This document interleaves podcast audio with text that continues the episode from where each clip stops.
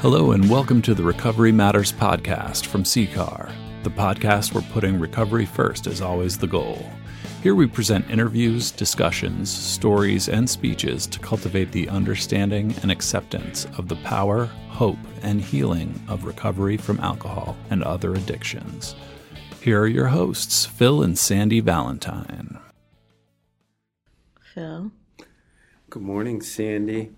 hello. Hello. You've had a rough week. I did have a rough week. You want to share your list of ailments? Not really, but I think it started with uh, poison ivy, Mm-hmm. toothache, Mm-hmm. uh, sore knee. Mm-hmm. Yeah. Yep. Little tummy trouble somewhere in the middle. Yeah, a little bit of that too. Uh, Something I never thought I would hear in our house. So we have two kids at home right now. And you turned to me at one point the other day and said, You're the healthiest in the house right now. I was like, Yes. I Yeah. knew someday that would happen. Yeah, the toothache was pretty sore, and they ended up having to pull that. And poison ivy got uh, picking up beaches, you know, getting in the weeds, picking up all that plastic and glass. Got poison ivy on my hands and uh, under my eyes, and oh, and my sore knee is from an operation from what in the 70s, Mm-hmm. catching up with me. But as someone who has officially known you now for over 30 years, Yes. I have seen you handle this with much more grace than you would have handled this amount of ailments in the past. I, I think I get used to it. Yeah. Practice makes perfect. unfortunately. And I think that happens when we get older. Mm-hmm. So we are both uh, in more than decades of recovery. Mm-hmm. How many years do you have now? 29 and a half. 29 and a half. You're approaching 30. Mm-hmm. You're going to celebrate me in September am. if I make it? Of course. All right. I would love that. And I have 33 years, Mhm. working on 34. And when we go to the um, stages of recovery in the Recovery Coach Academy, Mhm. there's different stages, but they only really covered the first 10 years. So I decided to summarize some of the characteristics of people I've seen in long term recovery with 20 plus years. And we decided to label that stage fulfillment. Well, what are the ones that come before fulfillment? That's a good question, and I do have my book right here. So, the first year one is stabilization, year two is deepening, years three through five are connectedness, and years six through 10, roughly, are integration, and we dive into those uh, more um, in the Recovery Coach Academy just to give coaches an idea Mm-hmm. of where people might be. And they're not they're just a framework. They're not you know perfection or anything. They're not written in stone for sure. But fulfillment really talks about um, what people often have in common that have worked a program of recovery for many years and how about we go through some of these and see have a discussion about each one of them I would love to talk about fulfillment with you. You would, but you weren't too excited on the car ride here this morning about this. How come? Because I got like radio silence when I mentioned this idea. The reason I wasn't totally interested in talking about fulfillment was because I feel like at some point in this conversation, a one room cabin with an outhouse deep in the Maine woods is going to come up and we're going to fight. Well, it could if that's fulfillment. But let's talk about these and see if it does come up. All right. And just because that cabin might materialize in our discussion, it could be for me. You could have your other place where you go. Maybe we we would be fulfilled that way. Yeah. And maybe we should mention that we have been married 27 years and we've known each other for 30 years. Okay. That could add some color to the discussion. That we've known each other for 30 years Yeah. and married for 27. hmm I guess I can't continue to call you my current wife. Well, you know, No, it's you could go on to number three at some point, but not today. no. I, I think those days are over. So the first characteristic under fulfillment, discovering and following through on life's purpose. hmm So I'll tell you a little bit about my story. Is I think it was many years ago when we were doing uh, Rick Warren's Purpose Driven Life, and I, it was forty days, and you had to read through it. It's a book study. It's a book study, yeah. And he had some purposes for all people who like followed the Christian faith, right?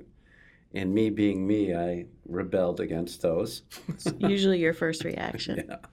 Yeah. Uh, so I rebelled against those and really started to pray and meditate about what my purpose was. And it became pretty clear. It was pretty simple. It was to carry the message of recovery, hmm right? My ministry, if you will, was to carry the message of recovery. And whether that was in my personal life, you know, my work life, um, with friends, neighbors, relatives, whatever, carry the message of recovery. I'm reminded that sometimes I might be the only example of recovery that a person might see, not necessarily hear, but see. You know, That's good because if they heard you when you're driving in the car, Oh yeah, I'm not always um, clean and serene there, am I? Um, my sponsor always said it's the it was his last throne, and I, I agree with that. That's my last throne, driving in the passenger seat. Uh, so it was to carry the message of recovery and carried me well through my career at CCAR until 2015 when I decided through uh, prompting from a power greater than myself to walk the Appalachian Trail. And my purpose became clearer or refined, I say. And the two things that just make my heart sing, it's the way I'm wired, is recovery, to see lives redeemed, and coaching Mhm. is to really spur people on and encourage them to to strive for their potential, to better their lives, however, that, whatever that might look for them. So, uh, m- my purpose now is to coach recovery.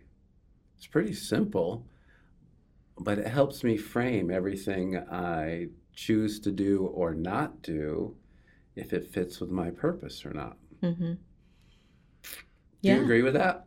I do, and you're Mhm. good at it. Mm-hmm. You know, I've often referred to um, when it's almost like you open an umbrella over the person's head of love and encouragement and um, belief in that person, and they just kind of rise up and shine when you're when you're turning that on. Um, and it certainly helped me through some pretty significant events in my journey. I, I love what you talked about. I believe in you, and I've I've written and talked about that often. That I think those are some of the most powerful words that I can say to someone is, "I believe in you," hmm and it's true because I do believe in people. Mhm. Most recent example is Mary when she went to get her driver's Mhm. license, and we were she was driving home or we were driving somewhere. Or she was parking and getting a little frustrated, and And Mary is our youngest, Yeah. 16. And I told her, I believe in you. You can get this done. And she didn't say anything, which is, I mean, she really kind of heard that and Mhm. absorbed it. And she went on to pass her driver's test, right? Yeah. Was she nervous when she did that? Yeah, but but where I see a huge difference is so she passed the test and got the license. I thought she'd be a little reluctant to go off on her own too often in the car. Nope, she's been gone all week, Yeah. all over the place. Mhm. Um, and to me, that shows that she has the confidence in her ability. She just needed to get past that hurdle. hmm What's your life's purpose? Yeah. Discovering and following through on life purpose. So, pretty interestingly, in high school, when you have to start thinking about careers, I thought about social work. Hmm. And I didn't pursue it because I couldn't imagine removing a child from their parent or leaving a child with a parent that I didn't think the child should be left with. So, in my teenage mind, that was the work of social workers that you are getting involved in a family's life. You are approaching it as though you knew something better than they did, or could do it better, or the state could do it better. So that's the only concept I had of a social worker. So I ruled it out, majored in accounting, just because I like to add columns and numbers. You yeah, like that, your columns. That didn't work out. Uh, changed my major to business management because I thought it was a smart thing to do. Mm-hmm. And um, got a job with a big insurance company and, you know, did that for the next 33 years. You started in the mailroom, literally. Not the mailroom, the records department, which was a step up from the mailroom. Yeah, sounds like the mailroom to me. Yeah. And so, ended up as a uh, director of performance enablement, leading 33 years. 33 years, that. enabled to retire. So, but throughout that time, because I live with you, I'm waiting for this like me. divine calling. And I would keep satisfying myself that I did find satisfaction in the work that I did. And every few years, I would be, you know, move into a new position or a new area or a new team or whatever it was to change it up because I am change hardy. I do like change. And so I still didn't feel that greater calling um, and couldn't figure out what my purpose was. And I would say about 10 years ago, you started telling me my calling was to work in recovery, which, you know, you're the leader of the fan club for recovery, right? So that would make sense that you would think that that was what I should do. But again, to me, it looked messy. Mm-hmm. Um, there would be heartbreak. There would be miracles, but there would be heartbreak. And I thought that probably having your spouse choose your calling is not the best way to go about it. Because at this point in my life, I absolutely have a f- very strong faith in a higher power. Uh, and so I thought God should tell me what that was. And I kept getting these little promptings, but I assumed it was your voice and not God's voice. Although you sound a lot like God sometimes. Jeepers. Stop it, Sandy. So anyway, I um as as I've shared in a, a different podcast, uh, God basically shook me loose out of that corporate life, um, shook me loose with tears over a period of three months. And I was able to retire from that company. But throughout those three months, and then the two months following, I'm still like, all right, God, could you send it in an email? You could you could drop a tablet just not on my head but could you somehow make it so clear? Because at this point I'm 52 years old. I don't have a whole lot of time to keep changing up my purposes right? Mm-hmm. I want to go after the one that God wanted me to follow. You may it's like these signs and I started to laugh because I was thinking of Bruce Almighty, mm-hmm. where he's like, "Show me a sign," and he drives into the back of this truck full of signs, well, and he still didn't see it. Show was, me a sign. Yeah, I mean that was the irony that that all the messages from the humans in my life, from a TV show, from books, magazines, everywhere that I was connected over that that season, which was happened to be over the course of a summer they all told me to rest, to be still and rest. And I'm like, oh my gosh, this was a giant leap of faith, leaving a really substantial income. And I was felt like I was free falling. And then, anyway, fast forward, um, I had some experiences. I had a chance to go to the Recovery Coach Academy. I had a chance to work on the virtual curriculum for the Recovery Coach Academy and, and for ethics. And I had a chance to travel with you to a speaking engagement that you had at the University of Connecticut. And at the end of your speech, I stood up next to the executive director of Student Health and Wellness, She said, I've never done this before. And I immediately got goosebumps. But would you consider helping out for a while with our students in recovery? And I had spirit, I call them spirit rushes, but it's like my hair stands on end. I feel goosebumps up and down my arms, down the back of my neck. And for me, whenever that I've had that experience, Mm-hmm. it has been God. Mm-hmm. That that that is the presence of God. It's an affirmation, and so uh, two and a half years later, that's where I am, and I've gotten the confidence that this is my calling. Because when I look at any other type of work other than working in the recovery community, it's like a wall. There's just a barrier. When I think about it, it's a wall. Nope, that's not it. And so, you know, I have admitted this before, so this is not as painful as it was the first time. but maybe God was speaking through you when you thought I should work with the recovery community. And it is messy, but the miracles that we get to hear in this studio the miracles that I see outside this room of people in recovery um, has been, other than our family, the greatest blessing.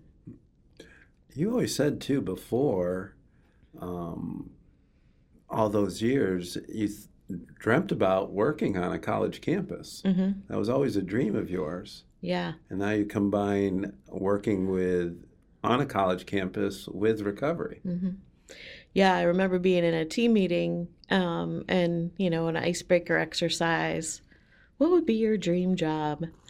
And more than just being on a campus, I said, I want to work on the campus of the University of Connecticut because when I was in high school, I got, I took the SATs one time. It's kind of embarrassing now because our kids have all overachieved this number, but I got 1070 and you needed 1100 to go to UConn, and my parents wouldn't pay for me to take the SATs again. So I went to a different state school. But I remember like it was always this thing that I wanted to achieve, and um, you know, as long as something unusual doesn't happen, I'm actually going to be a grad student at the University of Connecticut in August. So Getting your master's in what? social work. How about that? How about that? And the other ir- ironic part of all that was I got, well, I flunked out of the University of Connecticut. It took me 10 years to get my degree. And you asked me, not so much that I was your husband, but as the executive director of the Connecticut Community for Addiction Recovery to, to serve on the UConn Recovery Community um, Advisory Council, which is pretty funny because I It got because I got kind of like booted for my alcohol and drug use, and now I'm on the advisory council. I'm like, okay, And to me, that's God. God redeems it. He just redeems it all. Sometimes quickly, sometimes slowly, hmm but He's got you. So the next two, we are we are reviewing some of the ideas of fulfillment, and it's by no means uh, an exhaustive or comprehensive list. It's just some ideas about uh, living in late with multiple years of recovery. You know, like a couple decades or so or more. And these next two are similar. Living within an aura of peace and serenity and a dramatic reduction in worry.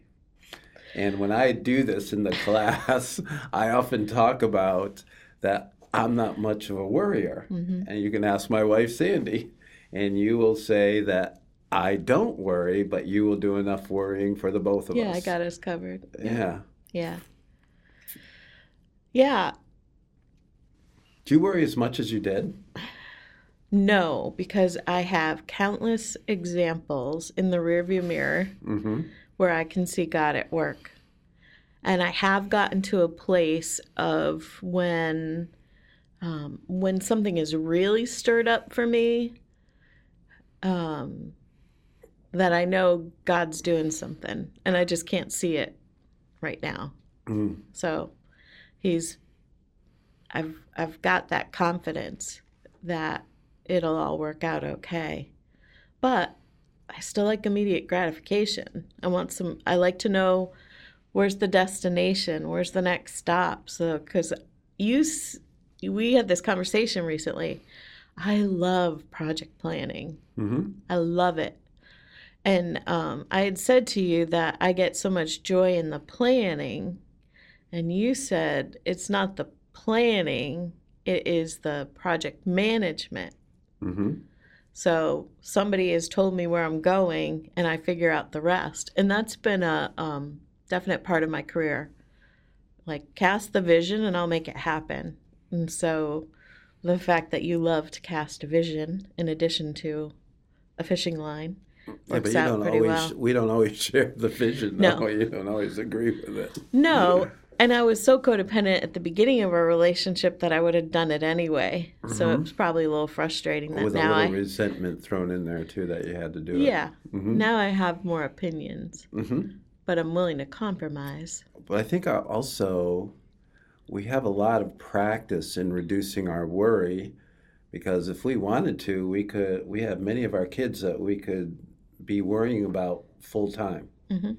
I mean, you have a daughter living in Nairobi, Kenya, Well, and out in the jungle at times. Mm-hmm. And where is she now? She's at like some bus hotel or tiny. I don't know. I don't know. But that's a perfect example, right? Yeah. And and not to mention my own worry having well-intended people in our life. You're going to let her do it? That's the first Yeah, you're gonna let her go to Africa? first Wait, wait, question, what? right? So not our parenting model to tell our adult children What, what they do. can and can't do, right? Yeah. But the second thing is, you must be so afraid of what could happen to her there. And she came home her first Christmas and got into a pretty horrific car accident. She was fine physically, other than soreness, hmm but the car was total. It was at nine in the morning. She was on her way to have coffee for a friend, and somebody using substances Ran, ran the light Yeah. and so worrying about what could happen to her with a baboon or uh, in the slums of Nairobi when something bad happened to her two miles from our house. Yeah. So I've learned by looking at things like that that that you know God's got you, and whatever we've happens, we can walk through it. We had a son with intense migraines that caused us great concern. Another son had his run in with substances, and um, we had our concerns there. And I think we were pretty good. Worry might have crept in, but I'm not. I'm very well aware when I start to worry that it serves no purpose.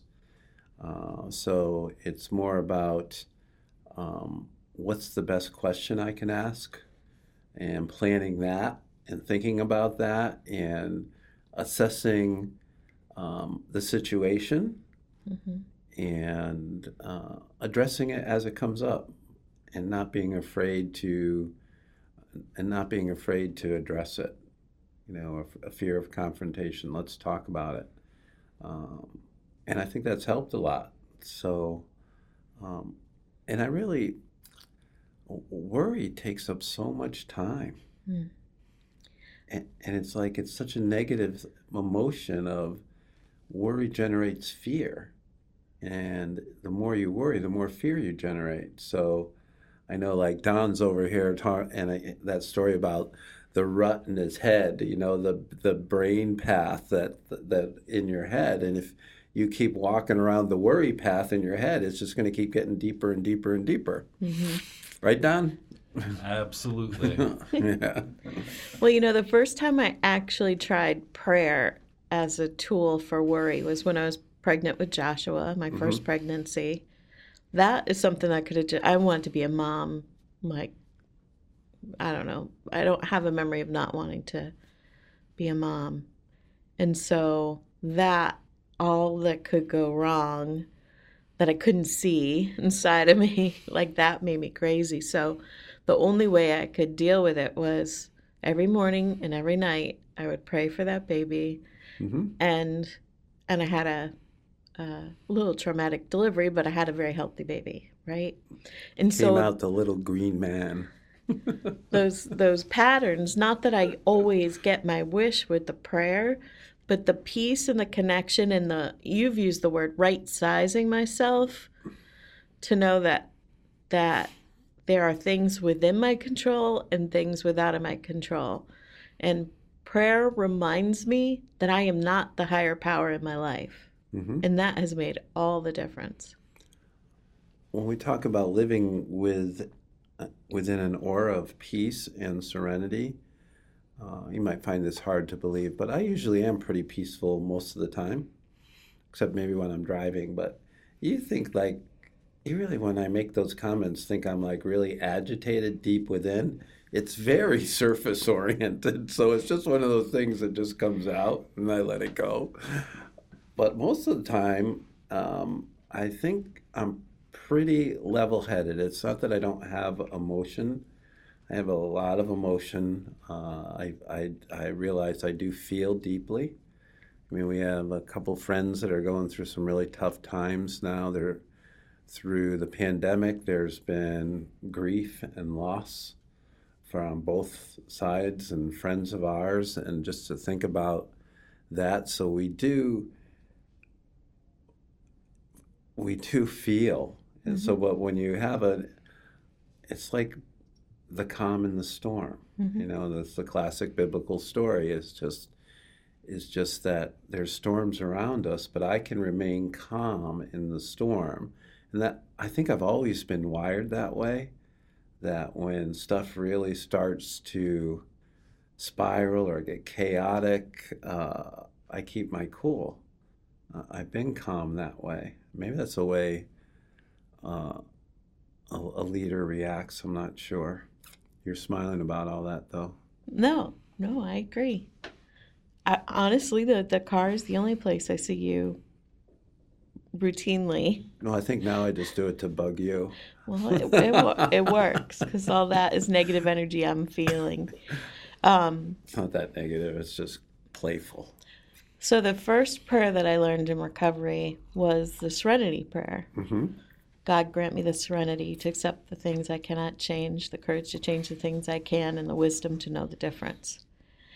And serenity and peace have been something I've been seeking. And so, about 15 plus years ago, you know how you, some people choose a word for a year?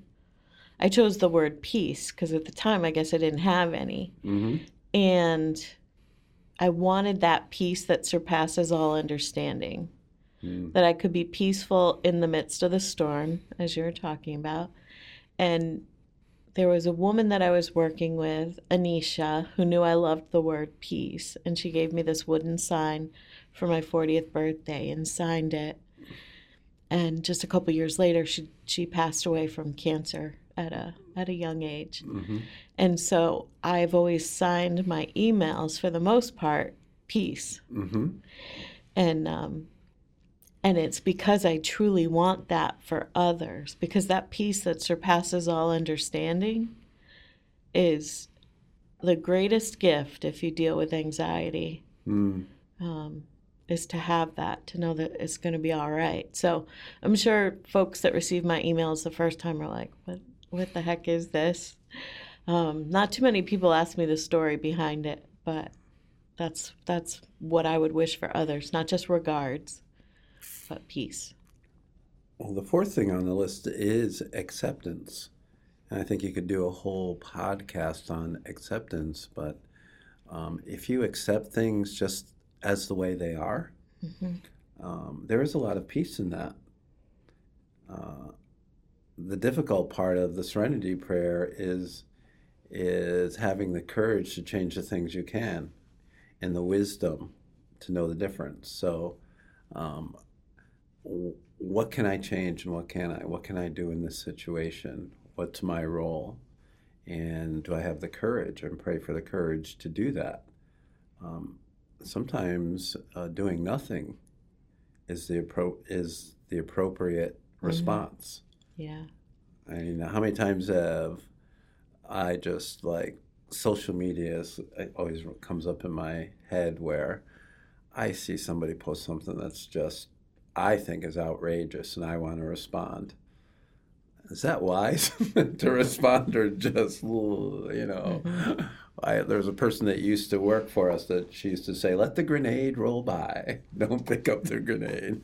Just let the grenade roll by. Yeah. Mm-hmm. Yeah. Um, that is probably where I still probably struggle a little bit. And I think it's because it, like, even the worry has become very selfish on my part, self centered. You know, that I want to be in closer proximity to our kids. hmm I want to live on a house on the beach or a lake hmm on a body of water. Uh, What if it was a small cabin on a body of water with an outhouse? no, You couldn't accept that?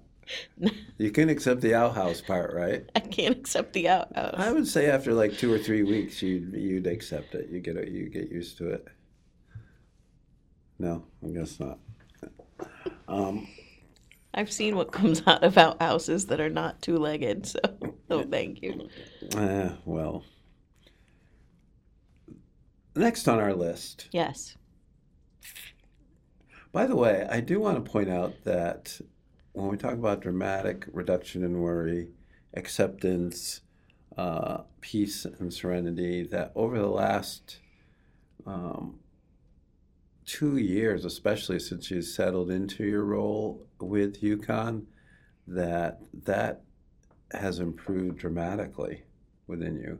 You had it in every area of your life, unless unless you started to talk about work. Mhm. I mean, you talked about the breakdown, but there was a good two, three, four years before that where work was incredibly stressful for you.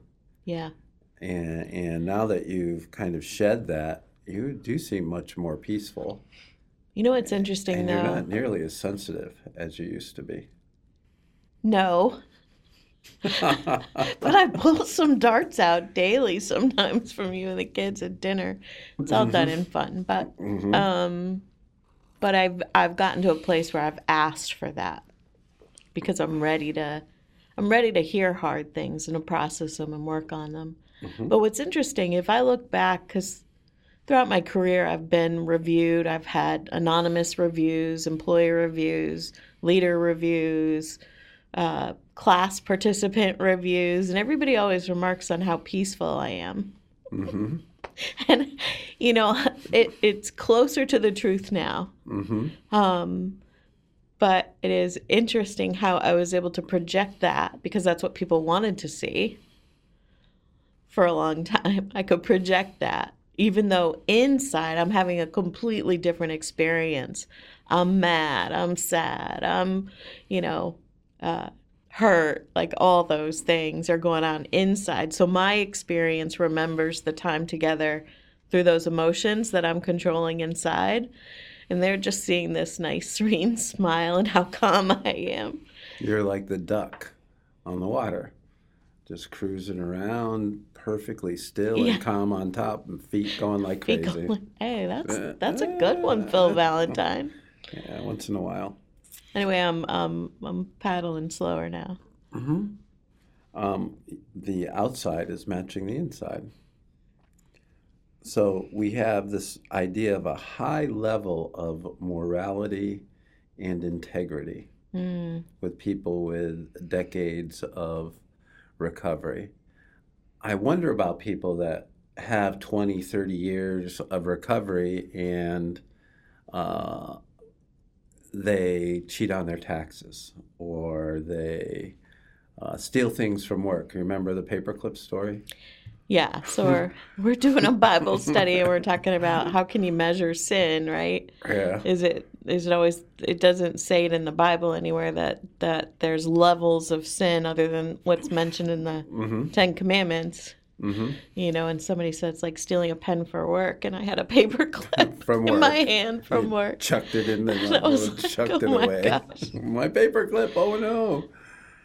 I think that's true, and, and it was actually my sponsor Rick who pointed that out to me that that as we pursue a spiritual life, as we pursue recovery, part of that is your morality and your integrity become deeper.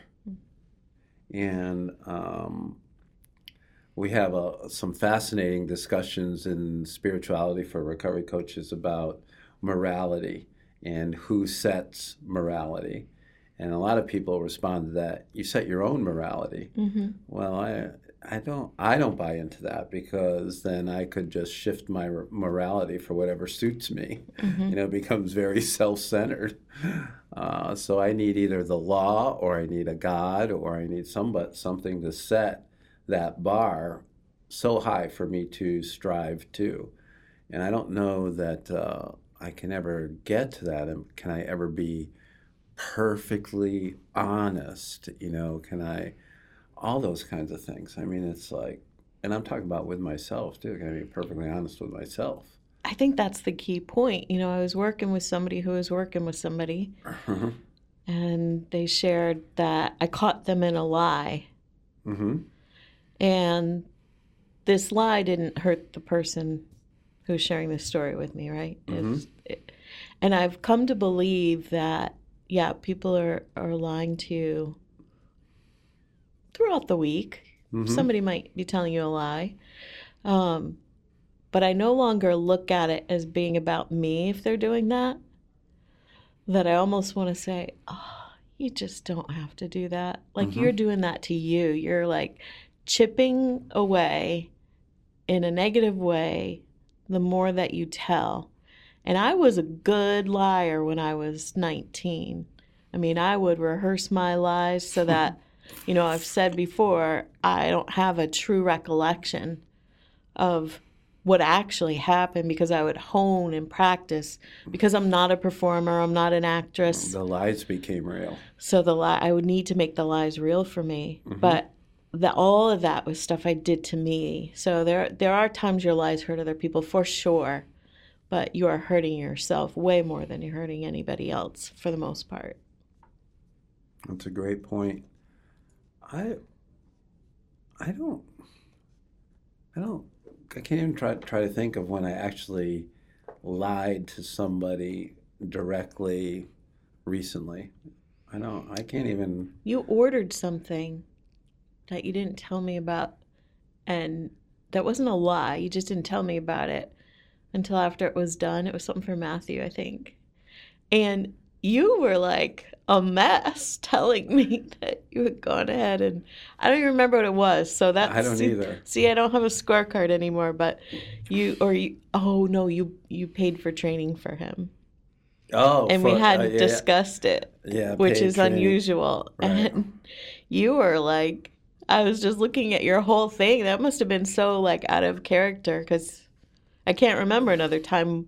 And you weren't lying. You just hadn't told me until. It, it was a sin of omission. Yeah. but I still, so I know when it bothers me internally, and what she's talking about is Matthew wanted some soccer training, and during uh, Winter it? break. winter break, and I paid for. I said, oh, "Go ahead and do it," and I didn't think you would have approved of that, but I did it anyway. So that wasn't good, and it's it, it doesn't sit well with me anymore. And you can read it and see how bad it bothers me. So it's a lot easier not to do that. Yeah. Just do it up front. Have the discussion up front. I did get some enjoyment out of your discomfort. I'm glad. No, I'm not. Uh, confidence based with humility.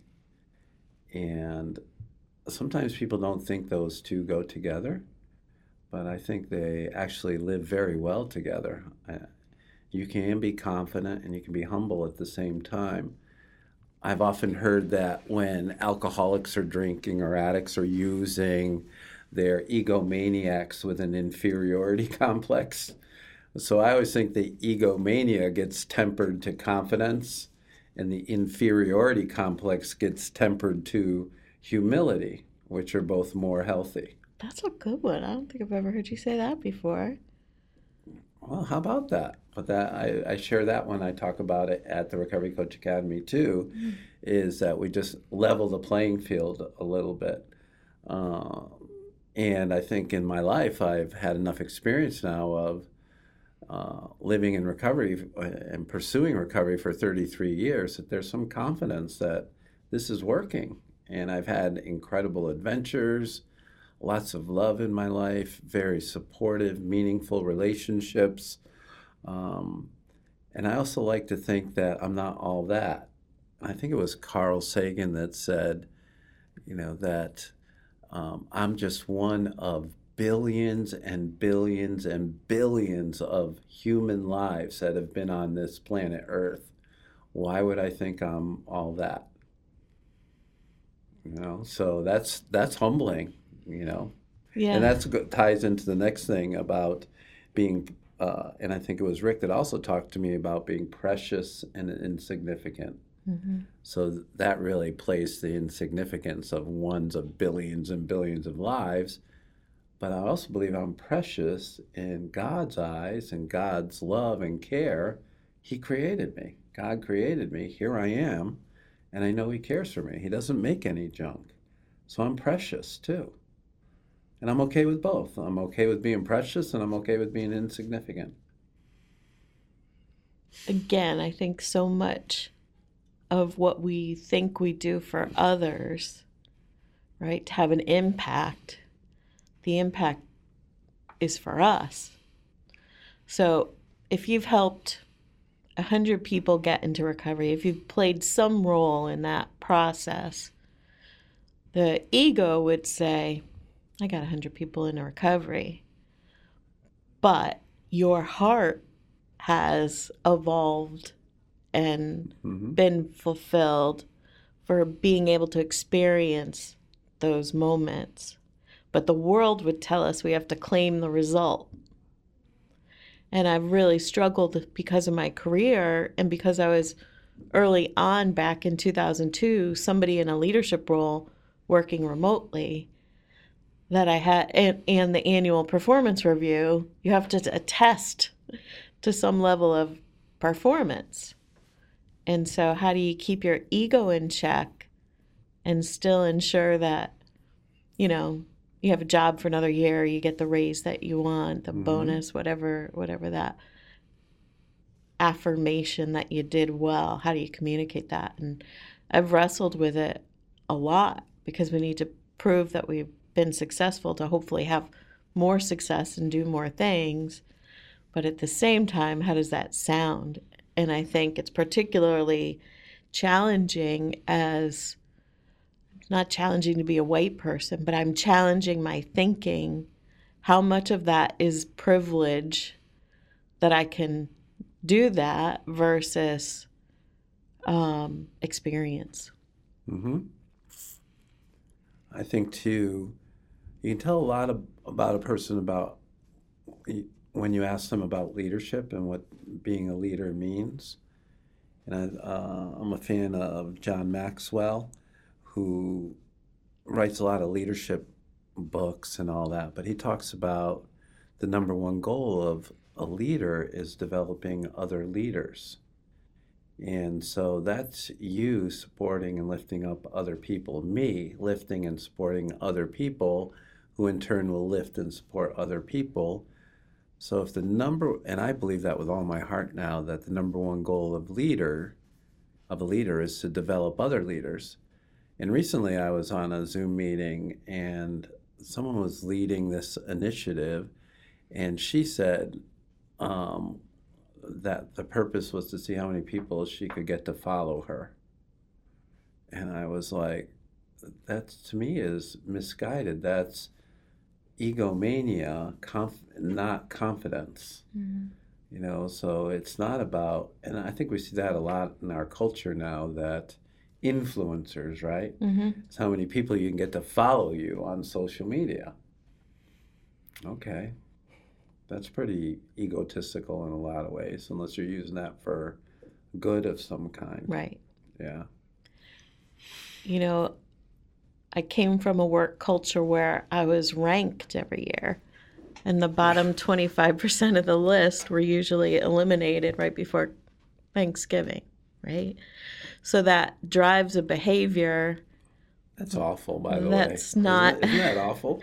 It's not a great culture to work Don's in. face. He's like, "Oh my gosh, it is." So how do I keep my spot, right? How do I keep above at least the 50% so that, that I'm not even on the table for elimination? Um, and you know, I had a real stronghold that I was the, the financial rock of our family, um, which I've worked my way through.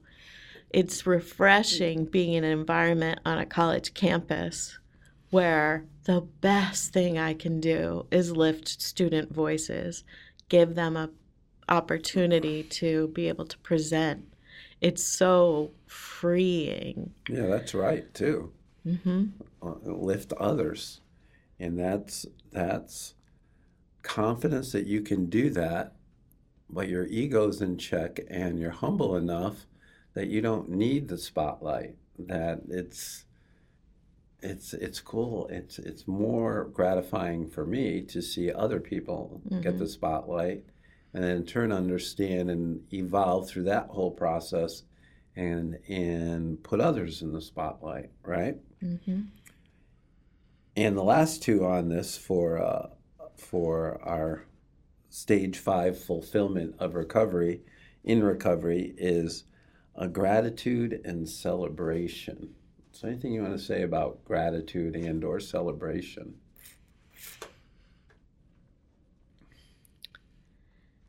When I I can't be thankful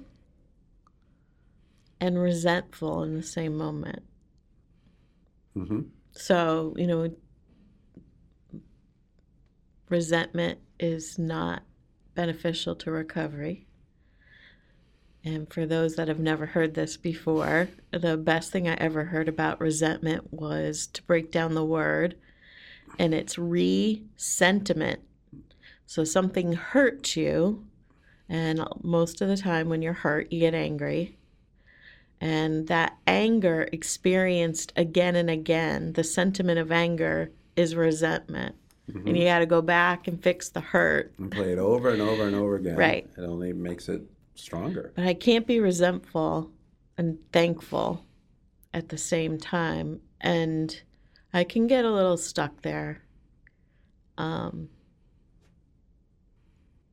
and that's where having a partner in recovery who can pull me out of it. Um, you know, last weekend we celebrated Mother's Day, and I was not having a good day. I had both resentment and grief happening in the same day. Mm-hmm. Um, resentment because of the way uh, an institution was handling something that I didn't agree with, and grief because for for whatever reason, you know, nine months after my sister's passing, I was really feeling the loss, Mm-hmm. and and at first I got a little mad when you said this, but how did you unlock me? Uh, I said, let's go out for food, but first let's go visit my mom. Yeah, so like let's change the environment. hmm Move a muscle, change a thought. Yep. um, I was so thankful that our kids went with us, the Yeah. two that are at home, and um, just those two couldn't coexist for me anymore. And they saw, and I think part of seeing my mom, who's 87 and pretty much homebound, um, just uh, makes us aware that we still have a lot to be grateful for, hmm right? That we're not homebound. We're we still, even though I've had all these issues this week, I, I'm still up and around and kicking and moving and smiling and all that Yeah. and and even though I was, I think gratitude must penetrate all my actions. You know, it. If I am grateful for what I have, and I have a lot, then I am truly rich. So if I'm always looking at, at what I don't have, then I could never be thankful for what I do.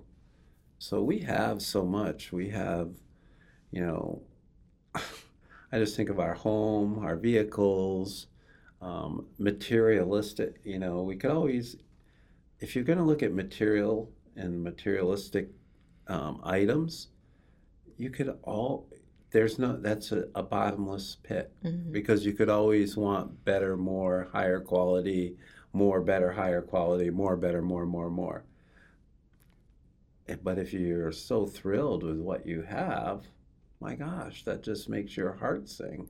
Mhm. Uh, so that's for me, and I work on that every day.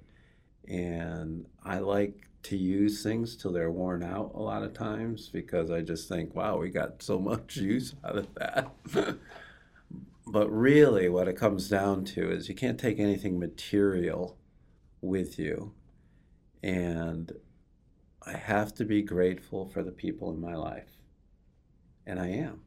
I'm grateful for you every day grateful for our kids, grateful for my parents, uh, extremely grateful for the people that I get to see every day that I work with, you know, um, all the projects we're doing. Um, and really, I think it's, uh, uh, I put my life under the care of God, right? And so I'm grateful for God that He's taking care of me.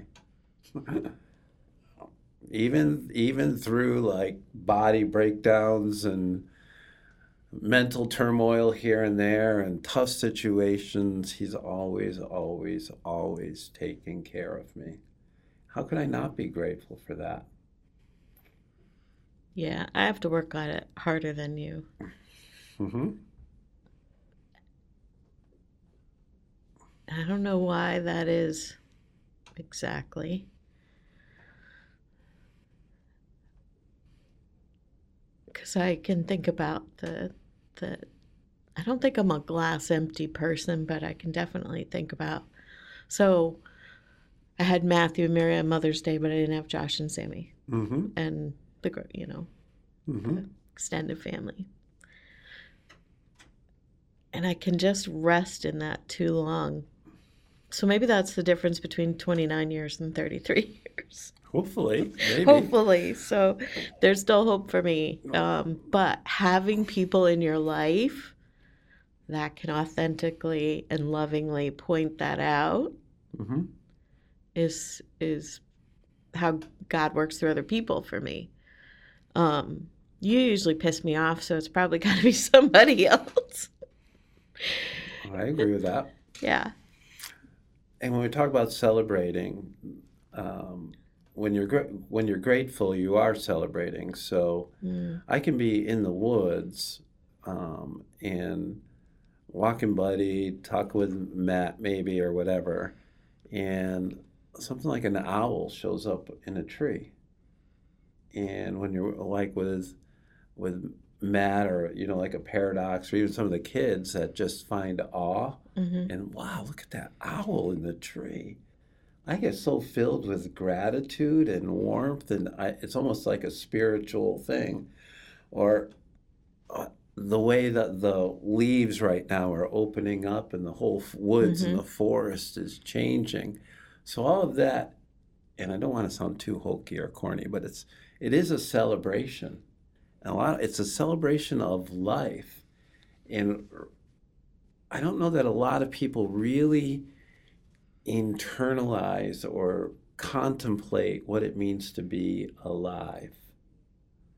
I mean, there's many people that are alive but not living. hmm Um, because for me to celebrate and be grateful for everything around me, find moments of awe in in small things. It's just really cool. Like you've seen me, like we'll be driving down to the beach and I'll look at that hawk, you know, like up in the sky, and you're like, watch the road. And I'm like, look, but it's a hawk, you know, or whatever it might be. hmm Um, and recently, just because of my social media thing, that I see so much negativity, I've had an Instagram where I've really focused on outdoor pics of animals and nature scenes. And that's for me like the awe. And I just want to post a lot of those just uh, in the story, just so because it, it's a, my feeble attempt at making Instagram a little better place. I don't know, but um, and finally, the celebration for me, and I believe the best is yet to come. I always have believed that. I don't think like because our kids are out of the house or moving out of the house that oh, I wish we had those years back. I'm so grateful that they are moving on and look what they're doing. And I'm mm. excited to see what they're going to do from this point forward. I'm excited to see where we can go, where we can travel. We're still figuring out what that might look like. But I have to tell you, Sandy, I am not afraid of dying. I'm not. Because I think that's the biggest celebration of all that when my spirit finally connects with what I've come to know as God, that'll be exactly where I'm supposed to be. So, you know, we often look at death as like termination of and sadness and grief. But but when I die, it's going to be a celebration. And I want it to be a celebration because I have faith that I know where I'm going. And one of the examples was when Art passed away, right? You know how much I loved Art. I still do. But when he died, it's like his energy burst. And he's everywhere. And I can feel it. And I know that's mystical and spiritual and but I think that happens all the time. We just don't pay enough attention to it. Mm-hmm. We're just part of a, a bigger force and it's all to be celebrated. I agree. And I'm not afraid of dying either. I'm I just don't want to die before we're done raising the kids. well, I I think I might miss some things because I do love to see the things that they do and all of that. And it's that but I also think that will all be redeemed in in the world beyond too. I think that uh, I think that we'll we will know and mm-hmm. we will mm-hmm. see and we might even be a part of. Um, but it would be the next great adventure is whatever happens after fulfillment or after we leave here. I don't know. Maybe the ultimate fulfillment is uh, the next life. I'm not sure. I don't know, but I'm not. I don't fear it. Uh, I celebrate what's to happen. I celebrate all the lives and the shoulders I've stood on. Um, and I think we just ought to, you know, take more joy in our life. So I would just encourage anybody listening who thinks it's too late in their life to take a a leap of faith. In whatever way that means to you, it means how big that leap is, is uh, different lengths for all of us. Um, but I'm so glad that I had you as my recovery coach to walk me through taking that leap. Because for today, I do feel fulfilled. I feel like I'm exactly where I'm supposed to be. And um, I'm glad we're doing so much more together. Yeah, me too. You do know that you did it. You ultimately took all those steps that you needed to take. Yeah. I didn't do hard. I did 5%. You did 95%. I just might have asked you the right question at the right time. Yeah. I believe in you. I believe in you too, Philip. I think we're done. I'm tired. I think I'll go home now. yeah, I'm tired. I think I'll go home now. I love you. Love you too, Sandy. Thank you for listening to the Recovery Matters podcast. We hope that you have connected in some way with what you've heard. For more information, you can find us on the web at ccar.us. Like and follow us on Twitter and Facebook at CCAR, the number four recovery, and on Instagram at Recovery Matters Podcast. And you can use the hashtag Recovery First to show support for our mission. Have questions, comments, feedback? Email us at podcast at ccar.us.